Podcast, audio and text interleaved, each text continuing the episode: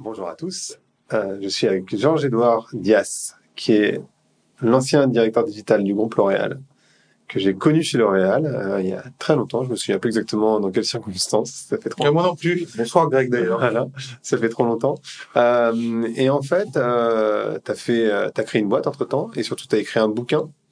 Euh, et j'ai entendu un, un speech euh, sur ce bouquin-là, et ça m'a semblé hyper intéressant. Euh, en l'occurrence, c'est sur l'hospitalité.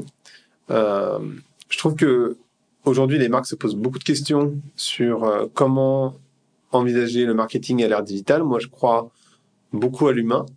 Euh, je pense que l'humain est vraiment clé dans euh, dans cette équation en fait. Euh, à l'inverse de ce qu'on pourrait imaginer, parce qu'on est dans un monde digital, donc on pourrait imaginer qu'il y a des, machines partout. Moi, je crois beaucoup à l'intelligence émotionnelle. euh, je crois beaucoup à la relation humaine, etc.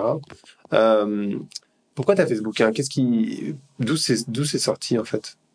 Parce que quand- lorsque j'ai commencé ma boîte qui s'appelle QuantStream, euh, c'était euh, au moment où le buzzword c'était le big data. Tout le Ouais. monde me parlait de big data. Ouais. Et en fait, euh, moi je trouvais ça extrêmement intéressant la notion de big data parce que c'était euh, une manière qu'avaient les entreprises de pallier la déficience du média traditionnel Hmm. et notamment sa perte d'efficacité. Et c'était la promesse que, euh, comment on allait mieux cibler les gens, on allait résoudre l'équation euh, des 50% de messages euh, qui n'atteignent pas les bonnes personnes mais qu'on paye quand même, et que grâce à la donnée, on arriverait à être beaucoup plus efficace dans le marketing, et même, il y avait un espoir derrière, c'est qu'on serait plus accepté en tant que marketeur, parce qu'on aurait des messages plus pertinents.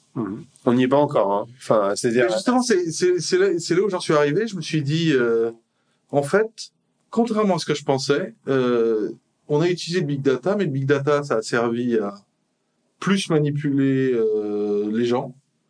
À le big data qui était issu, par exemple, des objets, bah, ça a permis euh, euh, de récupérer plein de données qu'on utilise à l'insu des consommateurs. Et en fait, plein de technologies qu'on a utilisées, c'est des technologies qui en fait n'ont pas amélioré la qualité du message, la qualité de l'échange, la qualité de la conversation. En fait, ça l'a déshumanisé et ça a augmenté le rejet du marketing. Donc ça va exactement dans le sens